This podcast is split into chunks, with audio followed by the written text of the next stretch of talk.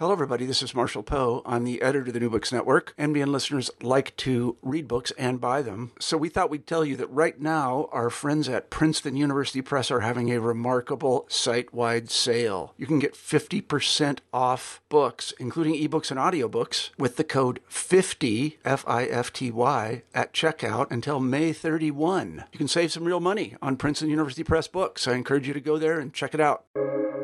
Welcome to the New Books Network. Hello, welcome to the New Books in Jewish Studies podcast. I am your host, Ari Barbalat. Today it is my honor to be in dialogue with Peter Appelbaum and Dan Hecht.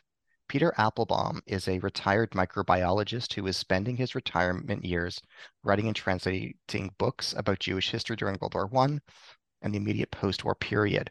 He is the recipient of the 2019 Rise Domb Porjes Prize for his translation of Avigdor HaMeiri's work, Hell on Earth.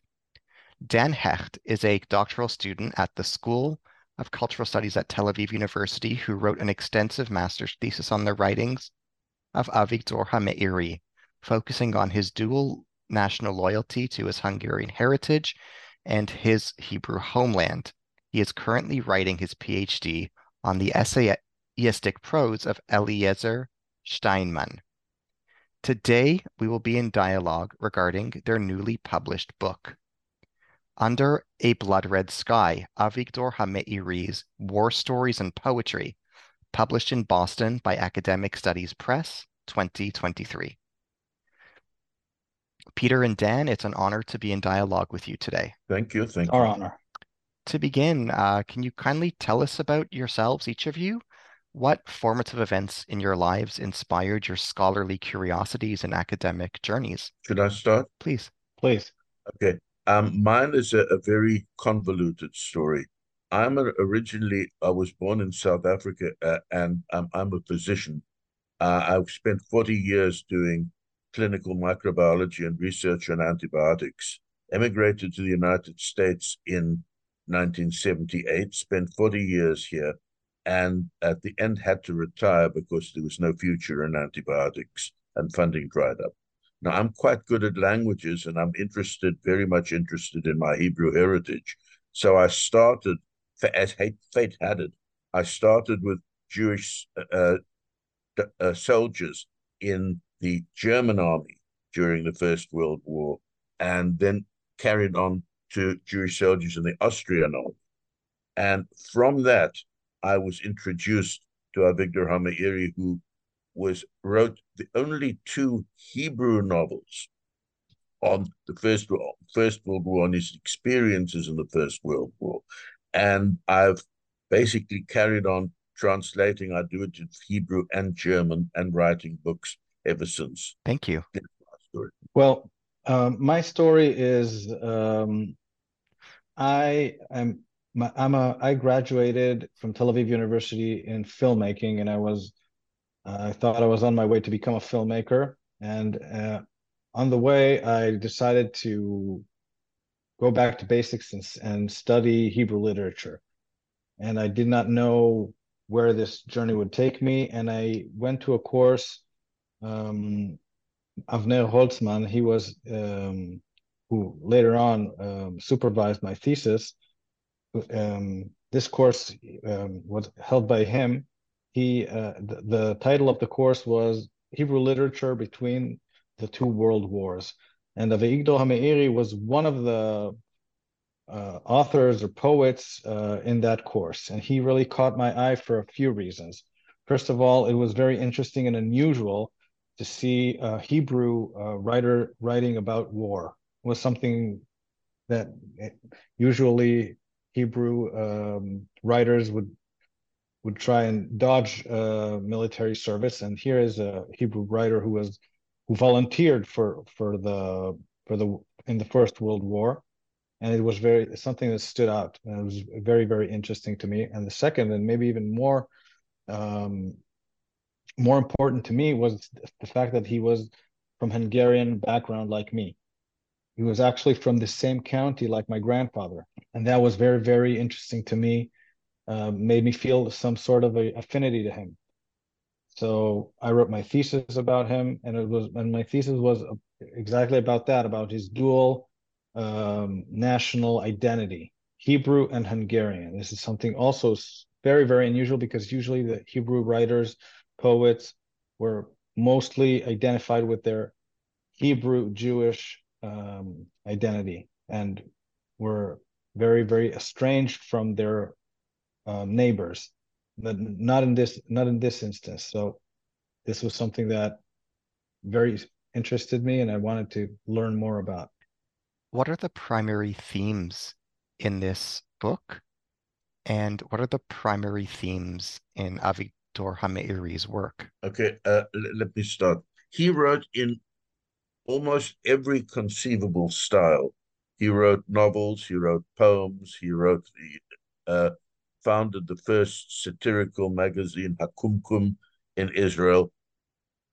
And his styles are, are, are varied. He writes about war with, uh, he's got a, a great sense of humor. He's also got a great sense of compassion. And his sense of humor is also very acerbic. He started off life as a bohemian in Budapest, volunteered for the war, and spent two years fighting on the Eastern Front and was then captured by the Russians, spent a year in POW, and then arrived in Kiev and uh, lived through the pogroms and uh, of, of, of, of Ukraine between 1917 and 1919. He immigrated to Palestine in 1921. So his canvas, the way he writes, is vast. The thing that uh, that that grasped me about these books is that his his sense of the Gothic, the Gothic horror novels, which I don't think, as far as I know, any other Hebrew writer uh, grasped onto. He was uh, read a lot of the Gothic writer, the German writer Hans Heinz Ewers, and it's it's reflected in his books. He's he's he's very well read. He quotes every Russian uh, uh, Jewish author, other Jewish authors, and also a whole panoply of non-Jewish authors and of course Hungarian authors, which gives his his work a, a, a enlightened, not only enlightened, but it, it's a sort of a universal character, and it's um, it's it's it's each one is different. Some of them are really uh, full of horror, and uh, it's not always true. It might just be flights of fancy, but it gives it a completely unique trait. That's as far as the as as as the essays are concerned. Um, I'll I'll defer to Danny for for, for the poetry. Right. So I think uh, Peter really hit, hit the hit the spot with this one. Um, as Peter said, Peter translated the stories, and I translated the poetry. Peter is uh, this is my first uh, translate translating effort, and um, this is how we handled things. He translated the stories, I translated the poetry, and he's absolutely right. I think there our book is is a is a very is an interesting example of um, early Hebrew writing and fantasy, maybe the earliest ever. There's um, Hameiri was very unusual in writing um, stories that are unrealistic. Imagine that um, Hebrew literature was actually born out of um, some sort of an ideological um, instrument and it was always inter- intertwined with Zionism or some sort of movement and very, very realistic. And when Hameiri came with these uh, war stories, um, again, I need to stress out that not a lot of um, Hebrew authors were in part of the war uh, in the trenches and didn't experience what Hameiri went through. So he uh, he also had this sense of of uh, the the real experience of war, but he also gave it um, uh, expressed it in a lot of fantasy. Uh, he was influenced, like Peter said, by um, a German uh, author and actor named Hans Heinz Ewers, who was and and Hameiri was chastised for that.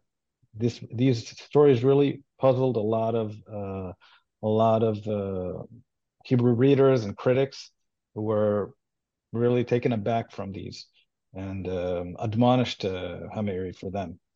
And um, I think that I'm not. Uh, it needs to be said that Hameiri's war uh, literature in general, and I'm talking about also the novel *The Great Madness*. This is uh, probably his most important um, works ever. What he produced. Um, so these are his themes that are um, uh, war stories with a lot of uh, fantasy in them, with uh, um, a lot of uh, sense of the macabre, also a, a, great sense of humor that he had um, with with these horror stories. Um, but he also had uh, poetry that were um, more intimate when we are talking about his uh, poetry, about his uh, autobiography, about his where he um, where and how he grew up. These are more subtle poems, not not so colorful and garish like the war poetry. But these are the most important ones. This is what made him really stand out, and this is how he was identified as an expressionist uh, poet. What I, I, think I'd also like. I think I'd also like to to mention this one poem here, which I translated Please. in a book, Voyage into Savage Europe, which was his one journey in 1930 into a Europe basically on uh, on the brink of an unknown catastrophe. And he beautifully puts in in writing there his dual soul. He never lost his love of Hungary. He never lost the love of the country in which he was born. And it put him in, in two places. And if, if, if I may read my translation, please. One sits on the hills of the east, radiant peace reflected in her godly eyes. The second sits in the rivers of the west and dreams her dream. When heaven wishes, if you lift up your eyes, you will see two shadows embracing on high and know that the two souls above belong to me. I think that that describes a very unique aspect of, of, of his life in that he he he he sort of belonged in two places. How do Hameiri's poems and stories depict pogroms? Um, if, if, if I may, um, he was in Ukraine during the time of 1917 uh, to 1919. He immigrated to Israel with, with Bialik and Moshe Kleinman in 1921. So he was there right through the pogroms. And because he was Hungarian and because he wasn't Russian, nobody did anything to him. Now, in the last part of um, Hell on Earth, the second book of his of of, of his uh, the war novels, he describes uh, partially the pogroms. He also met with Simon Petliura, a very difficult man to understand. He played a, a, very important role in these pogroms. Whether he was responsible, I don't know. And then he, in another short little book, which Donnie and I did, and he wrote a, a an introduction for it. Um, he, there, there is a, a whole section that's there, like film clips of, and also with the with the with the with the with the um, use of the fantastical and the horror of the pogroms. Some of it's true, some of it is exaggerated, but he was there. He lived right through those and he saw them and he saw the Reds' uh, depredation. And when the Reds left, the Whites came and they did the same thing, and the people got murdered, and the Jews uh, suffered terribly from it. So he was there, he experienced those firsthand. What are the difficulties and challenges involved in translating Hameiri's literature. How did you work around these problems? It's, that's a very good question, if, if I may again. Um, Hebrew in the 1920s, when he wrote it, even before, was a nascent language. It was basically invented by Eliezer ben Yehuda in the late 19 in the late 18th, uh, 1800s. Before that, it was read, it was prayed, it was sung, but it wasn't spoken. And because he was a graduate of, of a yeshiva and he knew uh, Torah and Talmud. His style is, it looks today um, antique, but it isn't. It's got a lot of Aramaic in it, and it's got an awful lot of uh, referrals to Torah and Talmud, and those require explanatory notes. So it's it might seem stilted today, but uh, as, as out of the time, it, uh, uh, it it it was the way people wrote. All the all the authors were soaked. Bialik and, and uh, others were soaked in in in Talmud. They were uh, graduates of yeshivas, so that colored their writings, and that makes it difficult because it's not a modern Hebrew style. Hebrew has had to make a quantum leap uh, in the last less than hundred years. Remember, English, French They've been around for 2,000 years to develop as spoken languages. Hebrews had to do it all in about 100 years. So it, it, it seems stilted, but it's terribly interesting because it's got references for everything. And the Torah and the Talmud uh, uh, quotes make it extremely interesting. Can you say more about the impact of World War One on Hameiri's life? How is this reflected in his work? Oh, it's it's it's it's it's it's basic because he was a young man from the um, cafe houses in Budapest. He was a journalist, a bohemian, and he was already a published author in Hebrew. He attended the Zionist Congress just before the First World War, and he volunteered, and he was subject to all the horrors of the Eastern Front. He got wounded twice, once very badly. He uh, he was exposed to the whole panoply of nationalities on the Eastern Front in the Austro-Hungarian army. And then during the Brusilov offensive in 1916, he was taken prisoner together with his whole unit and spent a year in various Russian POW camps. And if you read Hell on Earth, he was transferred anywhere from Moscow right to Yakutsk and Central Asia and then he landed up in Kiev and was came into contact with Zionists and then was basically freed. So it had an absolutely immense effect on his life. And he uh, came out of the war pacifist. What is your book's contribution to Israeli intellectual history and Israeli literature? Daniel, would you answer that, please? You're the Israeli.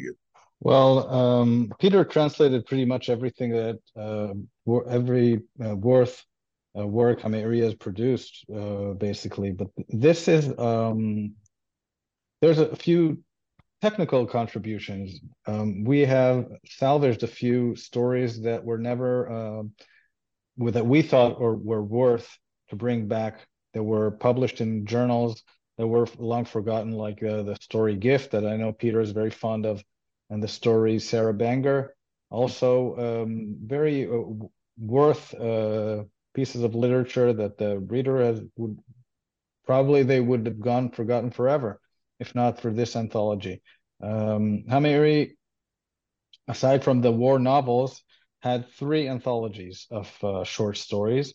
And um, I think that what we have uh, um, done is uh, assemble the very best and a few forgotten gems that have uh, would have been um, lost in oblivion forever. So that's uh, first a technical contribution, and the second one is I think that um, everything, every work of Hameiri that is basically an unknown author in Israel. I mean, there is a few streets with his name, but I don't think even the people who live there know who he is. I, I actually know that for a fact. I once went to someone's house and, and he lived on Avigdor Hameiri Street and they had no idea who he is. So I think that they've even even this podcast is is uh, something that is um, it's because of this book and is doing something for Hameiri's heritage and and uh, memory. So every everything every every effort like this um, is is uh, something positive and contributes. What kinds of intertextual references and allusions pervade Hameiri's work? Um, you like like Peter said, um, there's also there's this uh, German author Hans Heinz Ewers, who was uh, a controversial figure who Hameiri um, also translated, by the way, from German, and uh, he got a lot of uh, criticism for that. Um, Hameiri was uh, influenced by um, Hungarian poet and revolutionist uh, Ady Endre, and you can see that the themes, like Peter like Peter uh, mentioned earlier, Hameiri came out of this war pacifist. All of all of um, uh, the First World War literature is basically pacifist because this was a war, and you can see this also in our book and in, in, in his novel that was had had had certain classes to it. What I mean is that um, the people were basically the same people fighting each other. This was not a fight over religion or over land, but a war of alliances. And um, people always mention the famous soccer game between the Germans and the French or the English uh, during Christmas. Um, there was a lot of uh, um, the, the the simple troops didn't didn't really have anything against each other. You can see this in the first uh, in in our story that's called Christians as well. When they when when they meet the Russian soldiers, they do not hate them. What who they do ha- hate, they share hate for their officers, and this is a certain war of classes that the the that the simple troops um, have this uh, disdain for authority, and um, this is a, some sort of a, a socialist uh, thought that you can see pervades his uh, stories and also his poet, also his poems.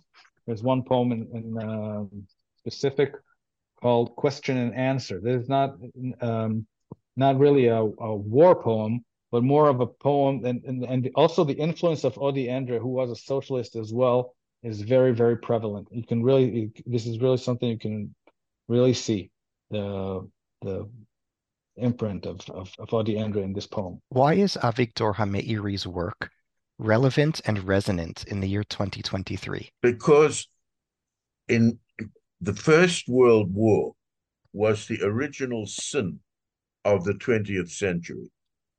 You can really regard, as Churchill and others said, the First and Second World Wars as the, the second um, European uh, War uh, and the Second European War after this, the Thirty Years' War. After this, after the Thirty Years' War, which lasted for, for for thirty years, of course, and it's the second European war, one war divided by a 20 year armistice. In fact, after Versailles, Marshal Foch of France said this is not a peace, this is an armistice for 20 years. And the, the, the transformative effects of the First World War cannot be overstated. It collapsed the Hohenzollern Empire, it collapsed the Habsburg Empire, it collapsed the Ottoman Empire, it collapsed the Romanov dynasty with the Russian Revolution and Lenin. Those effects are being felt uh, uh, to this day. So that from that point of view, uh, one cannot study that too carefully. And in my mind, and I'm sure that, that Danny agrees, the canonical book on the First World War, All Quiet on the Western Front, Westen nichts Neues, is a great book. But hell on, but the original, uh, The Great Madness, is to me a greater book. It lasts for a longer time. It uh, All Quiet only was for uh, of over a six month period. This is two years. It's got the whole panoply of the Austro Hungarian uh, soldiers from every kind of country that you can think of. And it it goes deeper into many characters. So that that that is um, an influence that is still felt, and uh, all this what's happening in Ukraine today with Russia and the interplay after the revolution and the different countries that were formed, everything is a result of the First World War. So, from that point of view, his work is very, very relevant. I'd just like to say that since since Peter mentioned all this quiet on the Western Front, the interesting thing is that um, started publishing um, excerpts from the uh, from his novel The Great Madness in in the newspapers in 1926, a little bit before um, All Quiet on, on, the Western Front has been uh, published, and it, it, was a major success, a huge bestseller, and also adapted to the screen really, really quick after it was released, and and in in, in it was translated to Hebrew uh, with the publishing uh, house called Stybel, and when and Hameiri, he published his excerpts. They stopped it because they said it's not interesting. Nobody wants to read about the war. And after All Quiet on the Western Front has been such a success, um, uh, another publishing house, Mitzpeh, they said, "Okay, we have this. Let's let's publish it really, really quick." And it did become, in fact, the first Hebrew bestseller. So, um, it's it's interesting talking about relevance. That you know, really back in the day, people didn't didn't want to read about the war in in Israel. They said it's not interesting. They don't want to read about these horrors. Um, and in general, I think uh, all literature there's the the all time classics. I can say that when I read the, the Great Madness, it, it felt relevant to me. I can't say exactly why, but I gave the book to my brother, who is not uh, not in the academy and doesn't read Hebrew literature and all, and he read the book and it was very very interesting to him. So I think it, it, it stands the test of time. Just just if, if my brother read it, then it's relevant. And I you... think the same the same applies to Hell on Earth to Hell on Earth because it's the POW experience.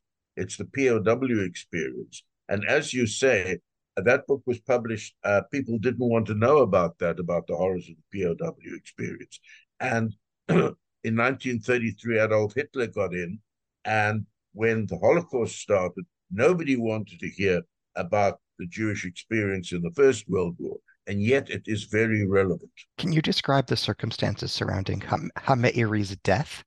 How did he die? How was he memorialized? What was written about him? Danny, please. Well, I, um, you know, Hameiri, it's uh, not really certain when he was born. Um, most anthologies said he was born in uh, 1890. Uh, some say a little bit earlier. There's a not not he said some one time he said this, the other time he said another thing, um, and he died in 1970. So he was in an in an what you called uh, an old folks home. Is there a different way to say it? Pretty no, much passed away. Older. Yeah, he, he passed away um, uh, when he was about 80 years old. Um, nothing, nothing uh, too uh, special about it. Just passed away. Um, and except, um, that he, except, that he, did he get the Israel Prize in 1968. Right, right. They they did acknowledge him um, right before he died. He was uh, again he was a uh, he was old and a little bit confused, and by that time, and pretty just pretty old how is he memorialized to the extent of your knowledge? Well, you know, he's uh, um, buried not too far from where I live, um, Kiryat Shaul. Um, that is uh, where most of his generation, also Eliezer Steinmann, who I'm writing my doctoral, doctoral PhD on right now, is buried. Um, again, I don't think, uh, I think, uh, I think he'd like to be uh, remembered like the truth is that he, his major works were between the uh, two uh, world wars. I think uh, Peter only translated um, his works between the wars, and after that, he pretty much faded away. He worked uh, with the uh, protocols of the Knesset, that's the Israeli parliament. They gave him a job, um, but basically, nothing, nothing, nothing really worthwhile. He didn't write after that. So I think he was uh, forgotten already when he was alive. And after his death, they probably written some something some about him, but not not nothing really. I can say that the who, who Avner Holtzman, who supervises me in my PhD, he wrote his thesis about him and published a book about his uh, war stories, and that was the first. That was in 1984, I think. That was the first uh, major work on Hameiri. Uh, but aside from that, not much was written. Um, not like an Agnon or something like that. What does the title of your book mean? Can you interpret the poem it is named after? Why did you select this poem for the book's title? Um, well, the, the, title of our book, Under a Blood Red Sky, is after the poem Under a Blood Red Sky. Yes. First of all, it's it's it's. I think it's a very powerful name. Um, in general, I like it uh, very colorful and and it's the with it's the theme also of of of this uh, anthology really gives you the sense of of the of the of the horror of the of the of the colorful and it also goes really well with the cover uh, Peter's friend, and um, actually, it's uh, one of the names of the I think it's the name of the first anthology of war stories Hameiri has produced. So basically, I followed Hameiri's footsteps and named it after after that. Um, also, when I translated, I tried to translate like Hameiri translated. Hameiri wrote a few essays about translate translating, and I just followed what he said. I stick with what he did. Um, so that that's that's why I thought it's a, it's a suitable name for this anthology. I liked it, and Hameiri liked it too, so I followed him. If what, I could just say please. two words about about the the painter who painted, because this is an original painting. Is my good friend Yochanan Petrovsky Stern, who is a professor of, of, Hebrew uh, literature. He's He's of Ukrainian origin, and he's also what I didn't realize when I started uh, working with him. He's also a painter. So I asked him if I could use one of these, and I looked at this one, and it looked like two birds of prey killing each other, and the blood red color really, to me, was a, a, a very compelling color uh, for uh, for the title of our book. Thank you for sharing. What role did biblical literature and biblical allusion play in Hameiri's poetry and stories? For the stories, it played a huge role. Uh, and that, for that reason, if you really want to understand them properly, they require explanatory notes because he uses his his his knowledge is great. He uses the our Tanakh, the, the or the Biblio Hebrew Old Testament. He uses the Mishnah he uses a lot of Gemara, and it's written in the uh, it's written in Aramaic, and he it gives sometimes a sardonic and very humorous twist to to what he writes. There's in the in the uh, the great in the great madness, and also in Hell on Earth. There's a yeshiva student called Yaakov Margolis, and some of the things that he puts in his mouth are in the context, translated and interpreted properly, absolutely hilarious. That's why uh, this these books, unfortunately, and it makes them difficult because you need explanatory notes in them. But but but certainly in the in his two main war books, the the use of of the of, of, of these of these allusions is basic. It's not so much there are some it's not so much in, in, in, in the stories and poems that we're using now. There is one story, though, which, uh, if with your permission, I'd like to say a few words about, and that's the storm, because I'm a retired microbiologist, and the storm is the story of phagocytosis, of the ingestion of bacteria by polymorpholeucocytes.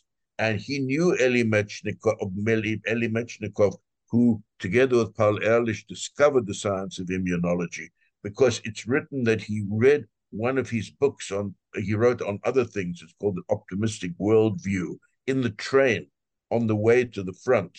So this, for me, was absolutely fascinating because this is pure microbiology and how phagocytes destroy bacteria and if how if bacteria are too many they overcome the body's defense mechanisms and the patient dies. Remember, in the First World War, there was no such thing as antibiotics. If you got an infection, you basically died. You died. You could die from wound infection. You could die from uh, from any number, from a from a pharyngitis, from meningitis. Of course, there was no treatment at all, and that one really piqued my interest. It's called the storm. Which Jewish and non-Jewish writers and poets had the greatest impact on Hameiri?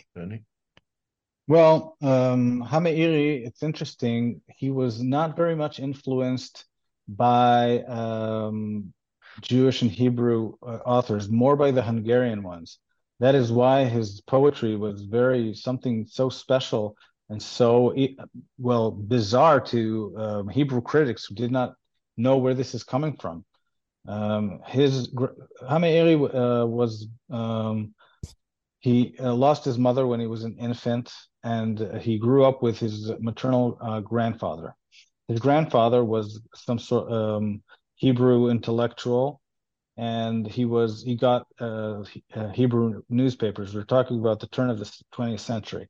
So Hameiri knew uh, and was influenced by uh, Michael Yosef Berdichevsky and uh, Yuda Leib Gordon. Um, these uh, the first really uh, great poet of the of the era of the Haskalah. But again, he was more influenced by by Hungarian literature he he always said that um, he looked up to Bialik, but he didn't really read Bialik until he was an adolescent. So everyone everyone read Bialik, but Hameiri was a little bit something else. He didn't he didn't uh, read that? I think that comes that comes out also in this book I was mentioning, Voyage to Savage Europe, because he's got all sorts of, and I didn't know that they existed, all sorts of Hungarian poets and authors that that not only he uh, read of, but he knew somebody like Frigyes Karinthy, who I didn't even I didn't even know him at all. So he was soaked in Hungarian literature and poetry, and I'm sure Danny, who speaks Hungarian, could uh, confirm that that Hungarian poetry. I don't think it does well in translation into any language it's such a unique language. Well, you know, it's uh, it's interesting that Hungarians and Jews uh, share a lot of a lot in common in that sense because um, Hebrew literature and Hungarian literature basically were born at the same time. Um, Hungarian literature was uh, born with the revolutions of 1848, and um, Hungarian is is a, is a, is a language that is um, secluded. It's surrounded by Slavic languages in the east and uh, uh, Anglo-Germanic uh, languages on the west. Um, something very, very different. Uh, also, the Hungarian people are uh, origin, uh, originally from the east, like the Jewish people. So um, there is an affinity between the between the people, um, conceptually. I mean, so um, there is you can you can see the similarities between them, and uh, yes, Hameiri was definitely um, frequented frequented cafes. He he he made a living as a journalist when he was uh, in his uh, in his younger age. So he knew them all. He met them all. He associated with them. Um, and these are the the Hungarian intelligentsia. So he was definitely influenced by them. He knew them, and they were his friends. How can students of other national and cultural literary traditions, unrelated to Jewish and Israeli literature, grow from engagement with Hameiri's work?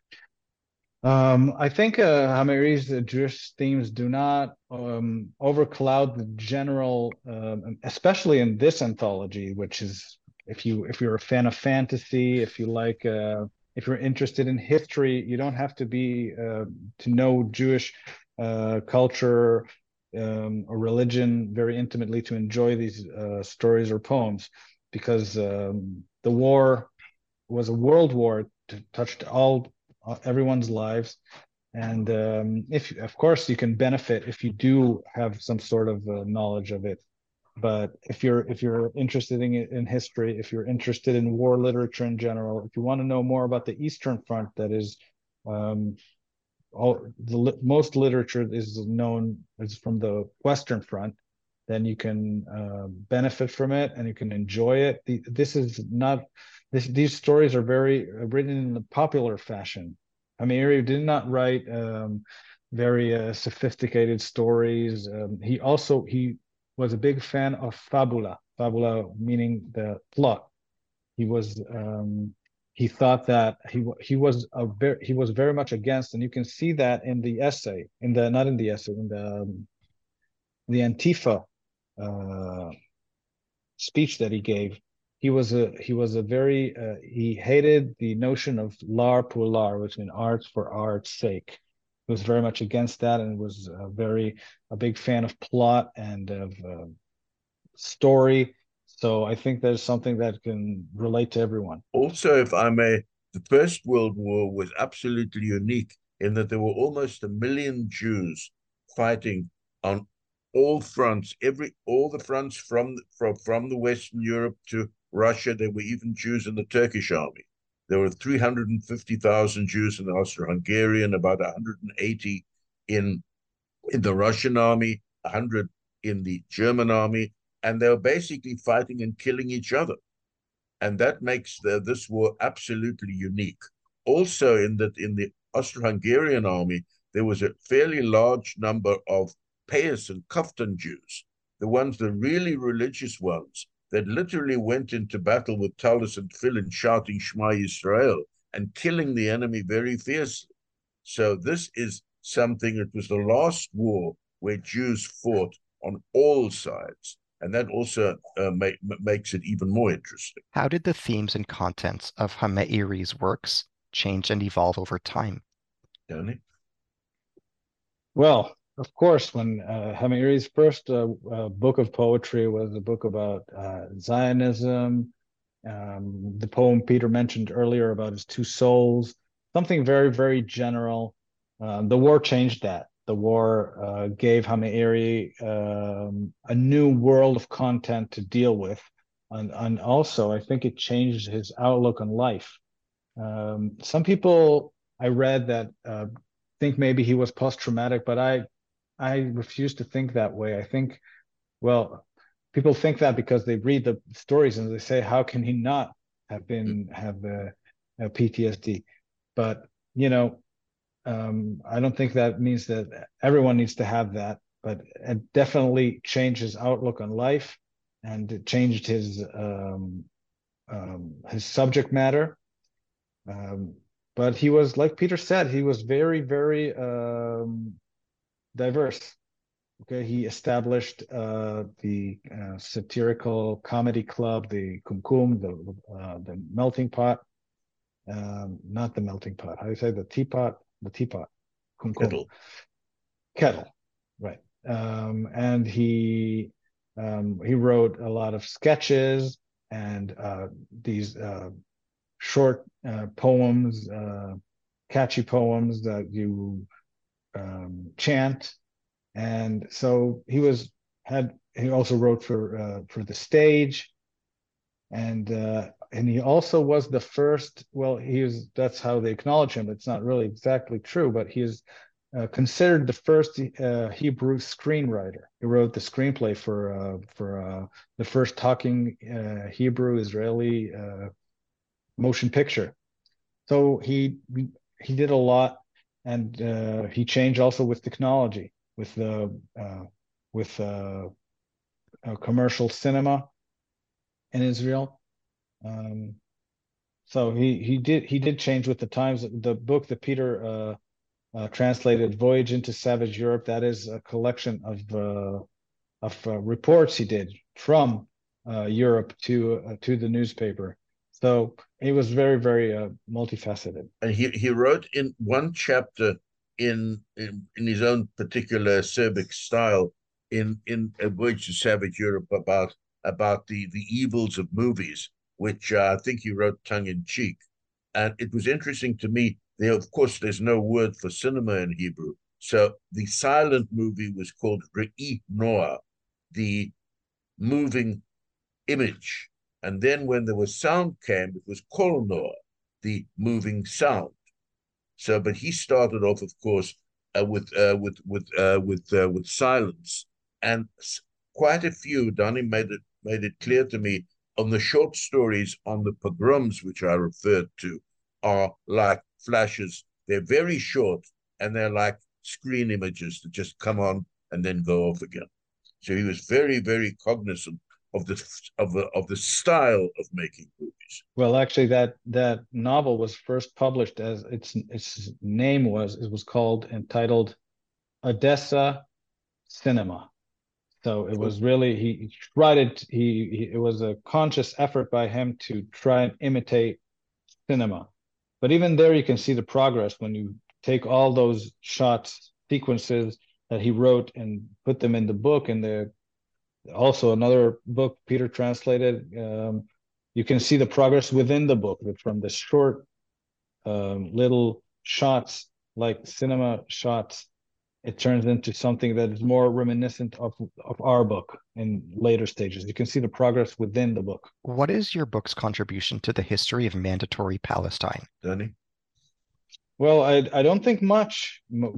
It's aside from the fact that it was these stories were published in uh, in the time of uh, of mandatory Palestine between uh, 1918 and 1945, uh, 1947.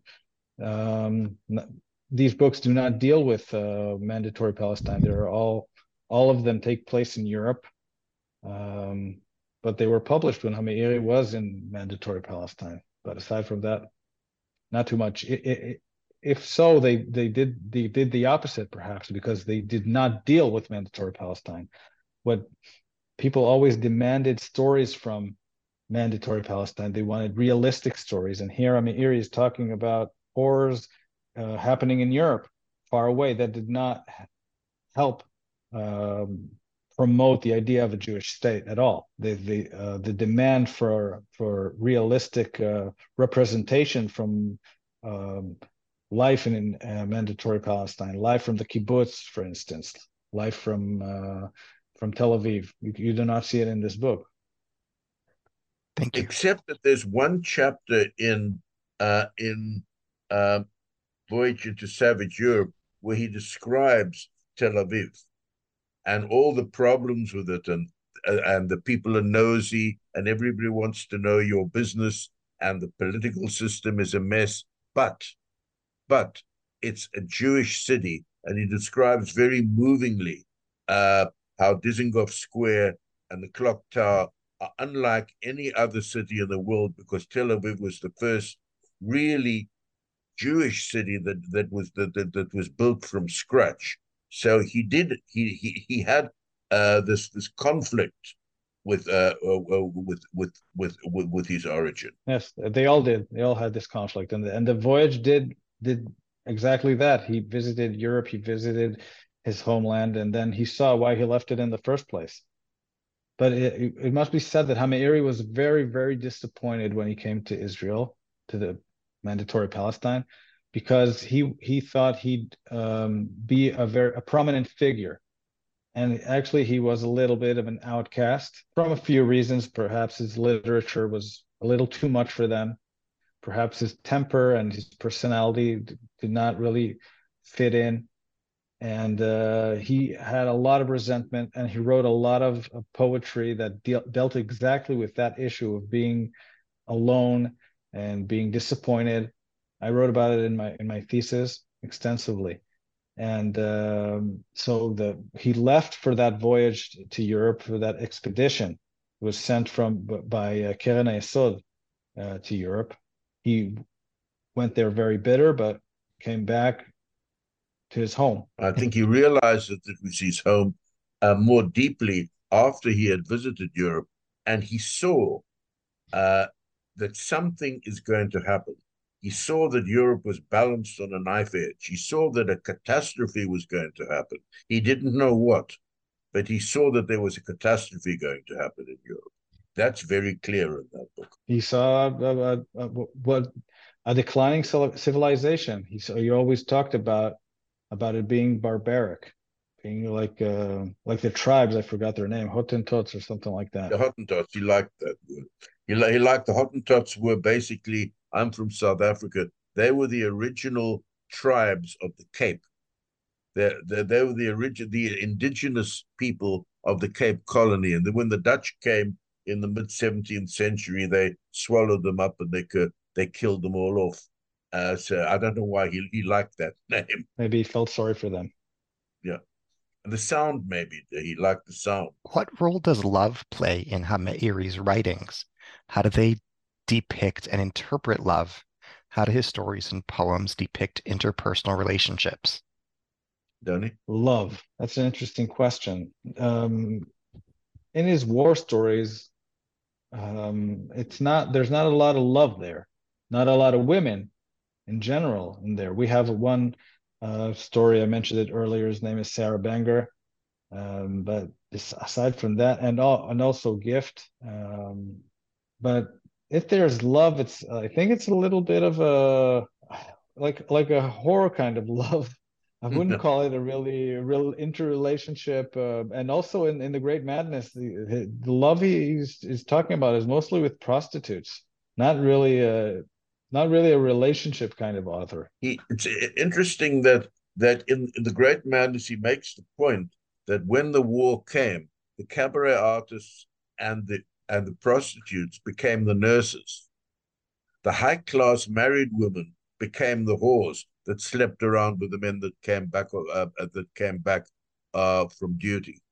I don't think by any stretch of the imagination can the affair between the the the the the, the chemist and Sarah Banger who, who did postmortems all day with blood up to her elbows be regarded as love.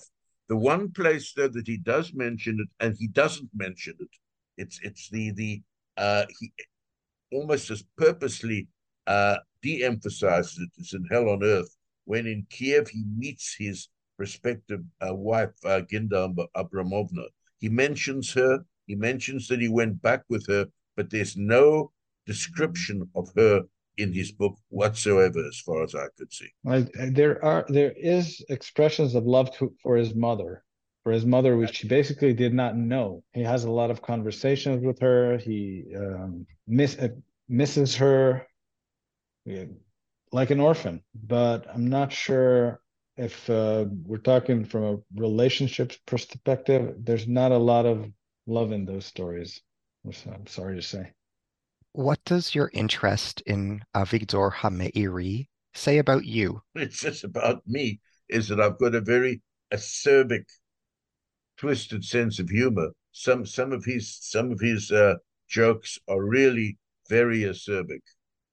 Uh, but but basically, what what I've tried to do after I've retired um, is to give back in the only way which I know possible back to Am Yisrael, back to my people, in giving back the literature which was unknown to them to start with, giving back to them the stories of Jewish soldiers in the German army. Nobody would have thought of that. In the Russian army, in the Austro Hungarian army.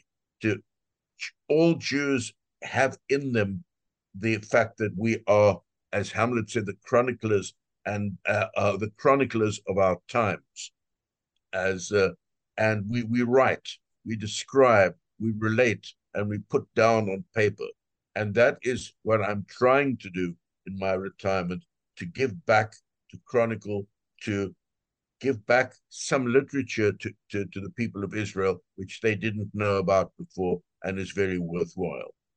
And I'm continuing to do that. Well, for me, um, it, as I've mentioned earlier, it's uh, has something to do with my background. Um, my grandmother, my late grandmother, who was uh, whom I was very close to, was uh, ethnic Hungarian. Um, she was really from. She converted to Judaism. She was really something, um, something from the a, a, a, true Hungarian. And for and for me, uh, HaMeiri, who really had um, who really loved loved Hungarians, loved loved Hungary, loved their culture, loved their uh, uh, literature, loved their uh, food. I felt very strongly about that because I grew up like that, and um, I grew up in Israel, and I grew up uh, Jewish, and um, and I speak Hebrew. That's my uh, native language, but I still have this. Um, awareness in me. I'm very conscious of this thing, of this side of me, and it's something that I um, always try to explore more and more. And I think HaMeiri was in the, really smack between those two identities. I don't, I don't, I don't want to say that I'm the same way, but I, I do want to um, delve into that uh, more and and understand it more. Um, the, I'm, I, I'll say it again. There were not many Hebrew authors who felt like that. There's not, you will not see Hebrew authors who are feel so um, attached to their Russian side, who um, they they might like Dostoevsky, they might like Chekhov, but they will, but they do not feel Russian. They will not, they will not go to to war for Russia and um, be with the troops uh, HaMeiri did that, and he uh, he was also an, an, one of the first, if not the, the first, ambassador of Hungarian culture in Israel. So that's what sparked my interest in him in, in the first place. And I think that's what it says about me that I'm even interested in him, that I'm very connected to that side. Can you tell us? Oh, go ahead. Go ahead. So for me, as a, a Jew with, with Litvak grandparents, the last place that I thought I'd ever be was working with a man from Hungary. When I was growing up, there was, except for the fact that there were a few Hungarian um, refugees in, after the uh, the revolution in 1956, it was a culture that I knew absolutely nothing about. So everything that that I've learned has been plus and and has enlightened me more. Can you tell us about the poem On Guard by Hameiri? Yes, uh, this poem, um, well, should I read it first and, and then discuss it? Sure. Okay. It goes like this. I usually read only for my uh, little girls, but this is a nice experience. Who walks there? Read aloud. Aloud, right. Who walks there? Stop and state. No need for arms. I am a brother, a mate. All who pass here shall die by the sword. What say you speak, our Lord? Where have you come from? Approach at ease. I have brought thee a gift, eternal peace. Who are you? What is your name? Front and center. I am the angel of death. By all means, enter. So you can see that there are um, two characters in this poem. One of them is uh, a guard, and um, he is uh, very hesitant. Someone approaches, and um, this is um, in in start in the beginning you don't know who it is, but by the end of the poem you understand this is the angel of death, and um, then he lets him enter because uh, this is the pretty much tells the story of the carnage, of the senseless carnage of the First World War, which is something that um, did not discriminate anyone. It just it was uh, this war was was something that uh, again a war of alliances where the uh, simple troops were in the meat grinder, and um, when death um, identifies as the when it identifies as the angel of death it's given a pass, no problem. By all means, enter. Thank you. Can you discuss as well the piece A Night of Vigil? Okay, this is a really interesting, uh, an interesting uh, uh, short story because it ties in with Hameiri's knowledge of of of of non-Jewish novels and movies. It's a captain who's interested in seeing people die, and he purposely makes uh, an attack so to see people die. And that happens to be the evening of Pesach. And there's a father that's got four sons on the front, and he wants, even though he might die, he wants to be with them on Pesach evening. And he arrives, and they're all in shrouds. And the captain arrives, and he drinks wine from Elijah's cup, and eventually he drops down dead. Now, this this this is a a, a very interesting uh, story because Rider Haggard, my wife put me in in, in in in in knowledge of this one, wrote in 1918 a novel called The Moon of Israel about a high-ranking Egyptian who falls in love with a Jewish slave girl, and a Jewish and and an Egyptian soldier arrives this uh, interrupts the seder drinks the wine, and drops down dead. Now, there is also in here the very complicated issue in the Talmud, it's described of Yayin Nesech. And Yayin Nesech is wine that is spilt because a non Jew drinks it. And by the way, coming back to the Hungarian um, issue, this Moon of Israel was made into a movie by uh, by by Michael Curtiz, the famous uh, Hungarian filmmaker in 1924, so coming back again to Hungary. But this is a fascinating story because not only does it give bring in the the fantasy, but it, it weaves in a European uh, novel, uh, film made by a Jew, and a, and a Talmudic and a Talmudic concept. Shows you how educated he was. Thank you. Can you tell us about the poem By the Hands of Man? Yes, this is a poem. First of all, I must uh, say that this is um, a pretty graphic uh, poem, Mhm. as is all of uh, Hameiri's captivity literature, like uh, Hell on Earth. Um, these are basically uh, descriptions of his uh, what he went through in captivity. Um, it's called by the hands of man because uh, to Hameiri, man was um, when he's in power, when he when you're um, in his uh, authority, can is the worst of all. Uh, you remember the we talked about the book of pogroms in Odessa. It's called in Hebrew. It's uh, translated into between the teeth of man. That is um, like the poem of uh, Yehuda Leib Gordon, between the teeth of lions. Hameiri called it between the teeth of man and not between the teeth of lions because he think man has been degraded into a savage, and um, this poem uh, is um really shows that. So can I read it? Please. Okay. By hands of man, by hands of man. This is inferno, hell. In this inferno, bite your skin and choke your yell. It is not the hunger, nor the filth, nor the wounds, nor the pain, for here the soul roasts on embers, not your frame. By hands of man, by hands of man. Look in his eyes, shed no tears. Beg him not, suppress all sighs, lest he hears. Lest he sees you and callously whispers, callously whispers, suffer much? Then smiles, lights a cigar, and goes for lunch. By hands of man, by hands of man, who assumes the role of the God he hates, while he sits in heavens high, laughing at man's fate. So I think it's uh, very explicitly says says it all. Man is uh, thinks he's God when he when he has someone in his uh, when someone is uh, captive by him. He has this sense of God over him, um, pretty much like a sadist.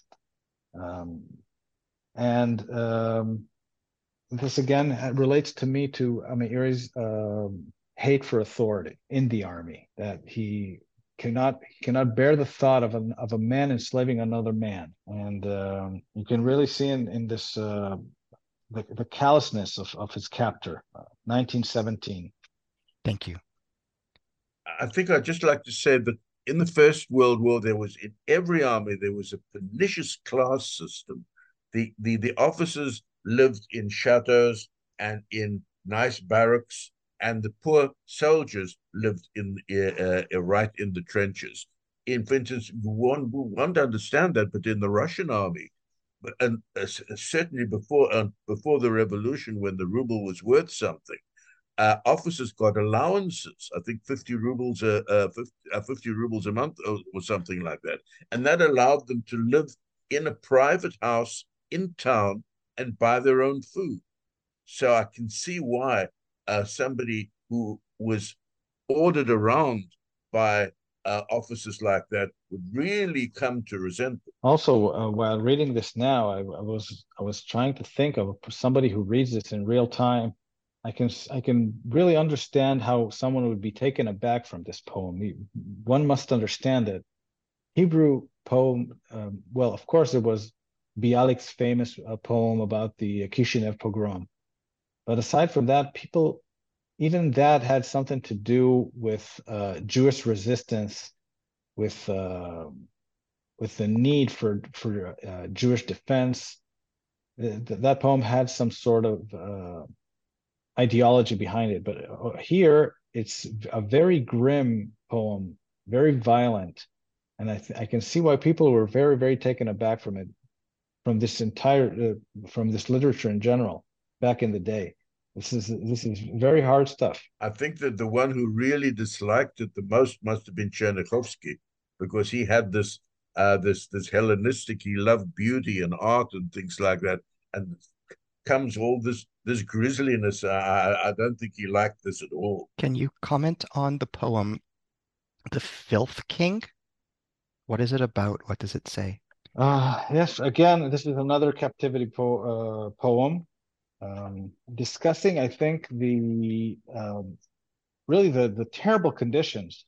This was also in, in 1917, um, in a place called Tomsk. He was moved, he moved around all of Russia, like uh, Peter said, uh, from um, from the uh, west all the way to Siberia, um, and went through terrible uh, conditions. And this this one um, speaks of it, of, of uh, what he went through in in uh, in captivity. Uh, would you like me to read it? Please. The windows are grimy, the walls smeared with ashes. The door is broken, all evil passes. And swarms of crickets chirp in masses, instilling with me hunger's dismay. Farewell to you, brothers of song, songs in decay. Farewell to you, brothers of songs in decay. The walls are painted with bloody cough. A hairy bellied spider climbs aloft, and dry flies convulse to and fro, and death my squeaks disrupt the silence. Praised be abominations, we are companions. Praised be abominations, we are companions. Mortar, ground, mud lie in wait. Cheerful fleas above fornicate. Through cracks in the ceilings, the rain, the rain leaks with hate, and plague puddles deliver to my nose the stench. Welcome suffocation, all lights in me squelch. Welcome suffocation, all light in me squelch. Red slumber suddenly clouds my mind. Vermin and roaches caress my hide. While I lie forgotten, my soul subsides, and dazed I murmur and peacefully sing, All hail me, all hail me, the filth king. All hail me, all hail me, the filth king. So you, there's a, you can see how he addresses uh, brothers of songs and decay, uh, abomination, suffocation, and in the end, he becomes the filth king, uh, basically from all the all the fleas and all the mud and all the spiders that surround him. Uh, he is he is uh, crowned the filth king.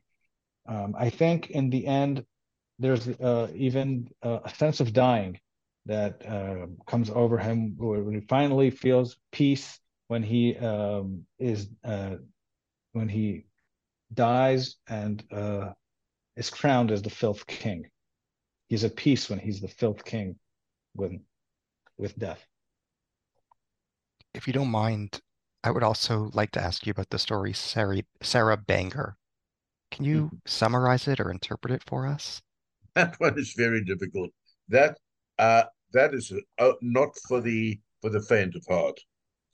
Um, I take a lot to make uh, to, to, to make me upset. I mean, I was at medical school. Uh, I was the was a physician for many years, but this one is really unusual.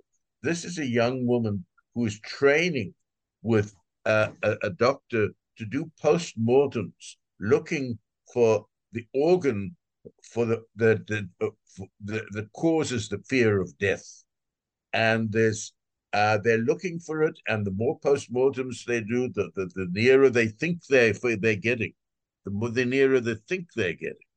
But then, unfortunately, her doctor dies in the same way as um, Semmelweis's um, teacher died. He cuts himself and he dies of general sepsis. By the way, that's just an interesting um, uh, off ramp.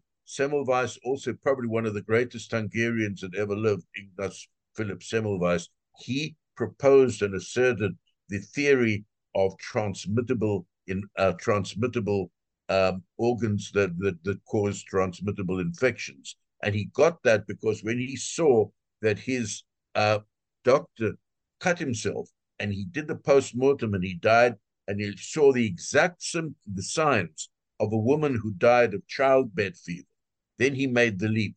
Here's the infectious cause. And this is what caused um, Sarah Banger's uh, preceptor to die. In any case, in a trice, she takes his, uh, puts him on the uh, autopsy table, splits his skull open, takes the brain out, and looks for, for, for the organ for the fear of death.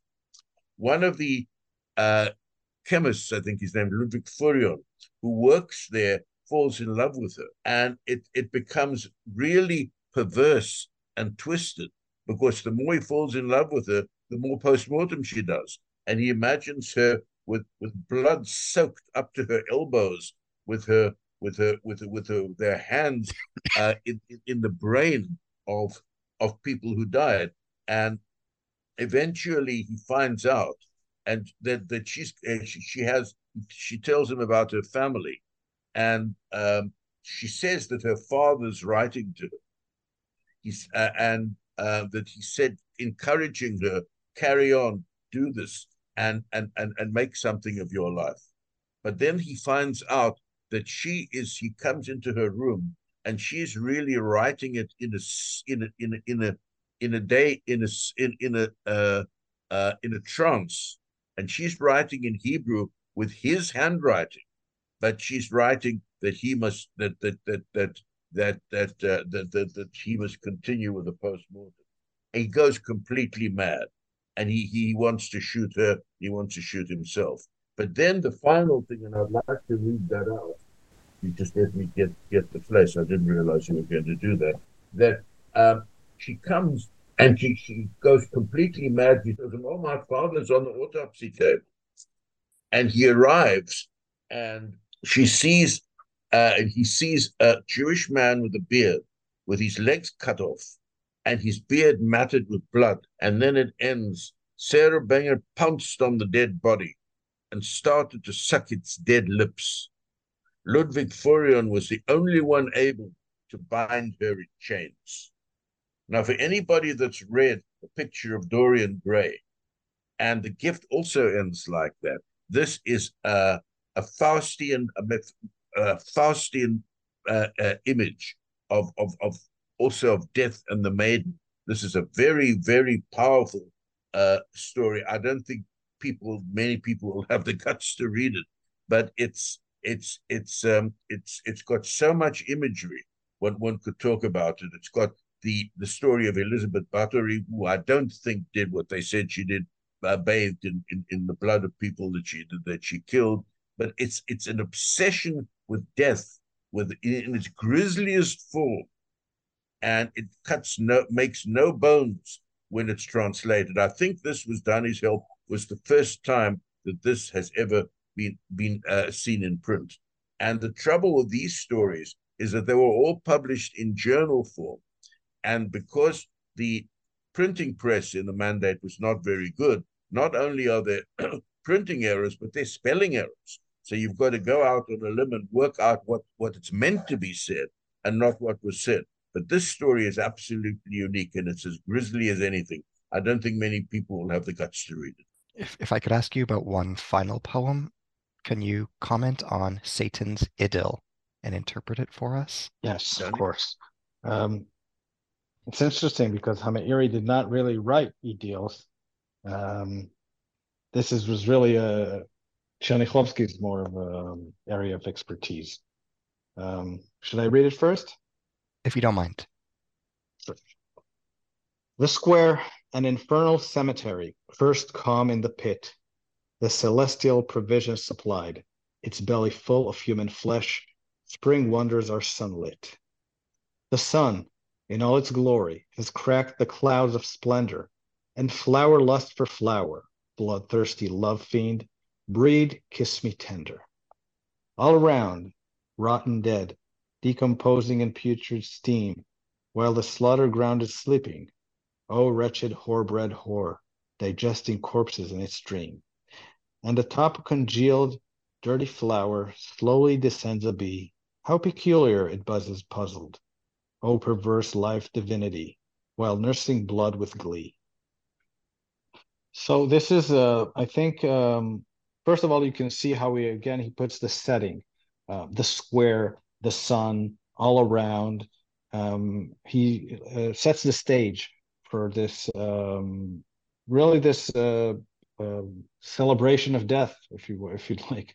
This is um, so you could say uh, Satan's um, dream stage with um, um, rotting corpses and uh, all of them decomposing in the sun. This is something, of course, um, very unsettling, and um, he um, describes this as something beautiful to for the uh, I think for the shock effect, and in the end, um, and this is something he did he does um, in more poems um, where he takes the flower. He says atop a congealed, dirty flower, and this is something um, a, a scene of beauty in nature, a flower and a bee, but it's uh, the bee is um, sucking blood out of the out of the flower, and not um, not making honey. So uh, this is something this is something very very unsettling, and he sets this and it, and it makes and it's even more uh, you can sense it even more um, because of the uh, because of this uh, depiction of nature and how and the sun and the flower and everything. Um, you can even uh, feel the how everything is quiet after the after the um, after the combat. And um, this is a, the contrast is what makes it so shocking i think. As we bring today's dialogue to a close can you tell us about where your time and attention have gone since completing this book? Oh, uh, mine, mine. It's a long story. Um, I've been translating works by Theodor Lessing from German into English, and also I've got two books. One which is really big, and I can't talk about it in detail because it's about we're about to look for a publisher about it. This is about if you think Avigdor HaMeiri is unknown, this this author is completely unknown and he it's a huge book in Hebrew, and I'm not I'm doing that one, and once that's done, I'm also doing another book by by uh, this time a, a female author.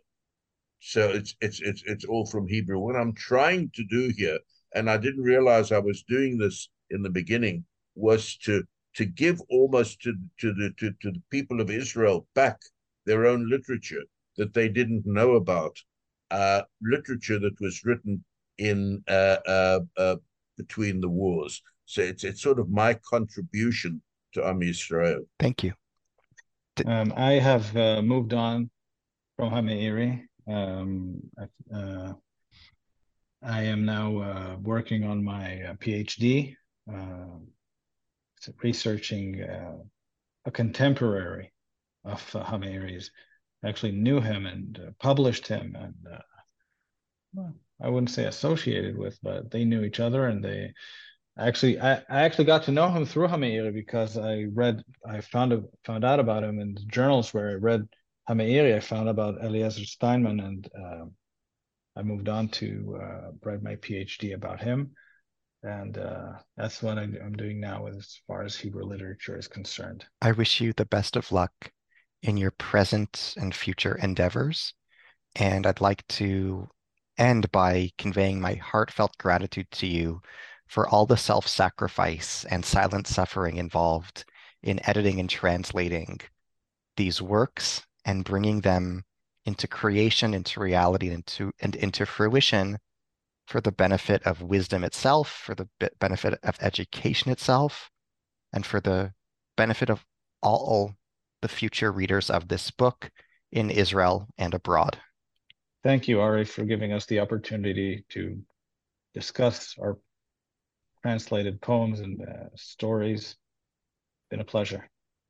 And my thanks as well. Thank you. It was my genuine privilege and honor. As we end today, I am Ari Barbalat, your host on the New Books in Jewish Studies podcast.